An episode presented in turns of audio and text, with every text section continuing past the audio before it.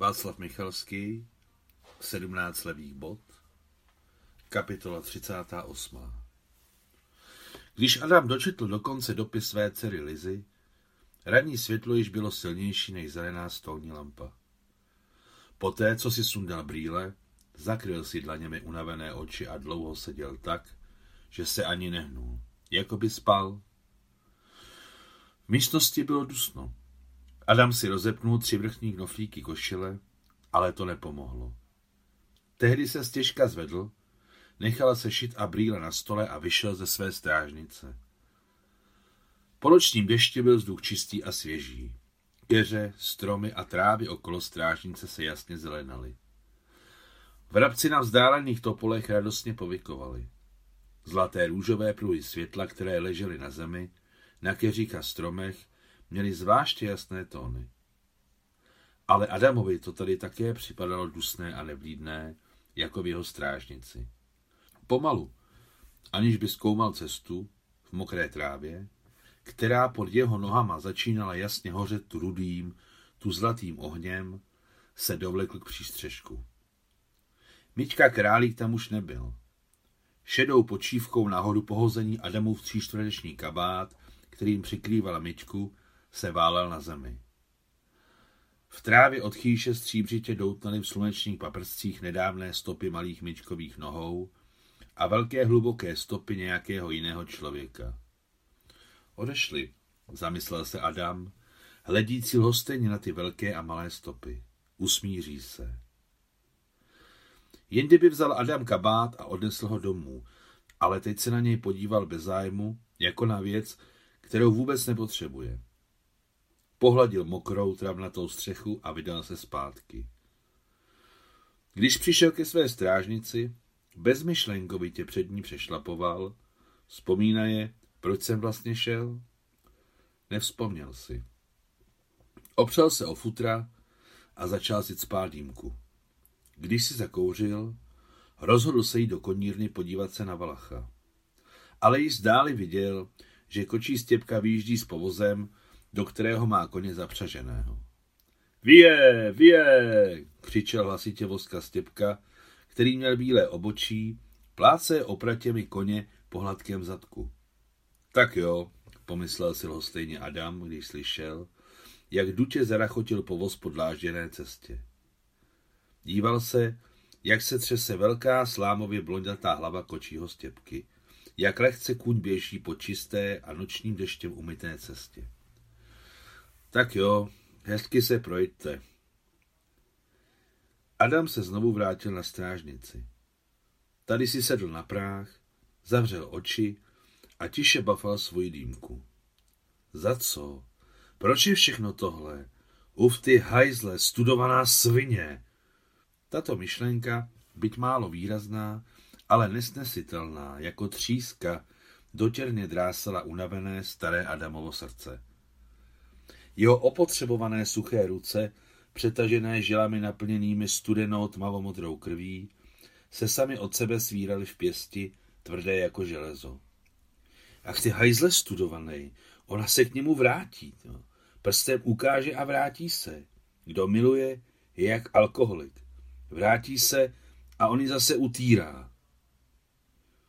Nikdy nebyl zlý člověk, ale nyní všechna zloba a beznaděj, které u něj byly dlouhý život upozaděny a které nestratil, vypluli z temné hlubiny a zacílili se na jeden bod proti jednomu člověku. Teď byl připraven ochránit před ním svoji dceru za jakoukoliv cenu. Uchránit ji jednou provždy. Nemocniční dvůr ožíval. Mezi pavilony uprostřed stromů se míhaly bílé pláště.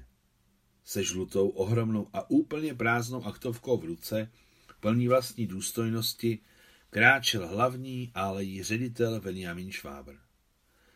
Za čtvrt hodiny se ukázal Nikolaj Artomovič, jako vždy energický a urostlý, v bílých kalhotách ze silného hedvábí a bílé košily s poloket vyhrnutými rukávy. Z dálky se podobal studentovi. Když ho Adam uviděl, škubl sebou.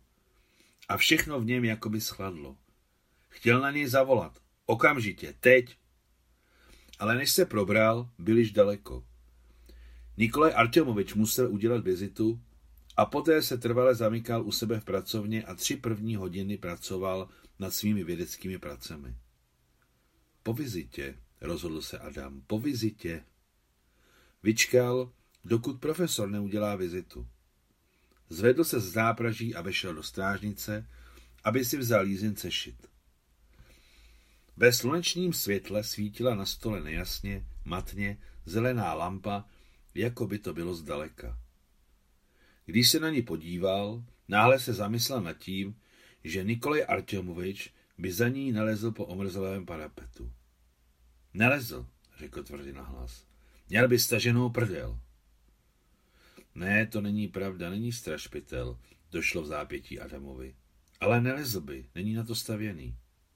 Zhasl lampu a neočekávaně, což nebylo jeho zvykem, ji pohladil po zeleném teplém stínítku. Vzal sešit, vyšel ze strážnice a jak se již dříve rozhodl, vyrazil za profesorem. Jakmile vstoupil do hlavního pavilonu, vystoupal po ochozených schodech do prvního patra a došel k vysokým bílým dveřím pracovny. Za dveřmi klapal psací stroj. Nikolaj Artyomovič již začal pracovat. Když se řádně poté, co vystoupal do schodů, vydýchal, zaklepal na bílé, tlustě natřené dveře. Stroj za dveřmi klapal, aniž by změnil rytmus. Adam důrazně klepal do té doby, dokud stroj nezmlkl a za dveřmi nebylo slyšet lehké, rychlé kroky. Zachrastil klíč zámku. Koho to jsem čerti? Rychle rozrazil dveře a vykřikl Nikolaj Artemovič. A to jste vy? Vynasnažil se uhasit podrážení v obličeji a ve tváři. O co jde? V suchu, odpověděl Adam, který procházel profesorův kabinet. Je to v suchu. Jsi tu dost rychle. Zavíraje dveře, usmál se přátelsky Nikolaj Artemovič. Přišel jsem si promluvit, řekl nezněle Adam, dívaje se mimo profesora. Sedni si, kývil profesor na židle s bílými povlaky, které stály podél zdi. Dokončí myšlenku a promluvíme si. Adam zůstal stát uprostřed místnosti. Když seděl na zápraží a chystal se se mít, věděl všechno, co řekne profesorovi. Jakými slovy se mu zalízu odděčí. Za všechno. Za všechno. Ale teď, jak stál uprostřed profesorova kabinetu a díval se, jak s na stranu nakloněnou ušlechtilou hlavou a vysokým čelem sebejistě píše, hledě na kostru za jeho zády ve skleněné skříni, náhle pocítil, že se mu všechno jak v hlavě, tak v srdci vyprázdnilo. S hrůzou si uvědomoval, že nemá vztek, který je k tomuto rozhovoru potřeba. Zatímco profesor psal na stroji, Adam se snažil ze všech sil v sobě najít ten vztek, aby mu měl co vychrlit do tváře. Tak kvůli čemu si kamaráde přišel tak brzy ráno? Předušil psaní na stroji a vesele se zeptal Nikolaj Artemovič. Všechny ty dny po setkání s Lizou měl výjimečně dobrou náladu. Co mlčíš, Adame Stěpanoviči? Nejsem pro tebe žádný Adam, jsem Alexej, Alexej Zikov, to si zapamatuj. Vyrazil na něj Alexej, který sám sebe nepoznával. Na! Natáhl před sebe ruku se sešitem, zadýchávaje se, útočil na profesora. Je to napsaný pro tebe, na? A hodil mu sešit na psací stroj. Lízin rukopis, udiveně zvedl obočí Nikolaj Artemovič. Jo, vzpomněl jsem si. Ano, ano, to je ten samý sešit, co mi pořád spala. Tak o co jde? Přimouřil se svou obvyklou posměšností hraničící s výsměchem oči, v níž již plavaly jedové střípky. No tak o co jde Adame Alexej Ibrahime ibn Ogli Lamaňský? Nemuselo se to stát, kdyby si Nikolaj Artemovič nechal ta slova od cesty. Posmíváš se, ty hajzle? Všechny zesměšňuješ. Teď už jen šeptem vydechl Adam a vší silou mlátil se šitem, který si už mezi tím sebral profesora do obličeje a levou rukou ho držel pod krkem. Tu máš hajzle, na, Líza je moje dcera, na, vlastní, na, užij si to, proč si ji ničil, na, proč si ničil všechny okolo sebe, na, že by les po lampě, Lžeš, hajzle. Nelez bys nikam. Na! Nakonec, když se profesor zpamatoval, chytil Adama za ruku. Pust mě, hajzle, zachroptil Adam. V jeho silách nebylo vyrvat ruku. Jeho oči se nalily krví a přestal dýchat. Pust! Co to má znamenat? Co to děláš? Rozčileně a zle se ptal Nikolaj Artemovič. Snažil se ho držet dál, aby ho ještě ke všemu nepraštil hlavou. O co jde? Nerozumím. Pust mě, chroptěl unaveně Adam. Pust, ty stejně nic nechápeš. A Lizu přestaň balamučit, jinak tě zabiju. Tak dlouho pluce kroutil rukama, až se osvobodil.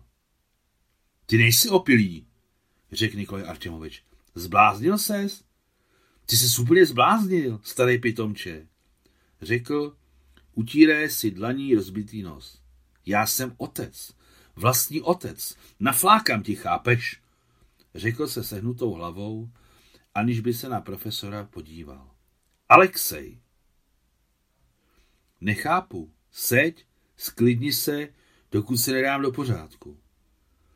Profesor rychle došel ke dveřím a zamkl. Z kapsy vyndal bílý kapesník, došel k otevřenému oknu, zaklonil hlavu a přiložil si ho na nos, aby zastavil krev. Nos měl vždycky slabý. Co to do staříka vělo? přemýšlel Nikolaj Artemovič a dívá se přitom na bílá oblaka proplouvající na vysoké modrém nebi. Taková divokost. Dobrá, hned teď to rozebereme po pořádku. V tu chvíli se ze jeho zády ozvala tupá rána. Alexej upadl. Za čtyři minuty Nikolaj Artemovič Nikogosov konstatoval smrt Alexeje Zikova. Zachránit ho přes všechnu rozhodnost a profesorovi zkušenosti nebylo možné. Konec 38. kapitoly.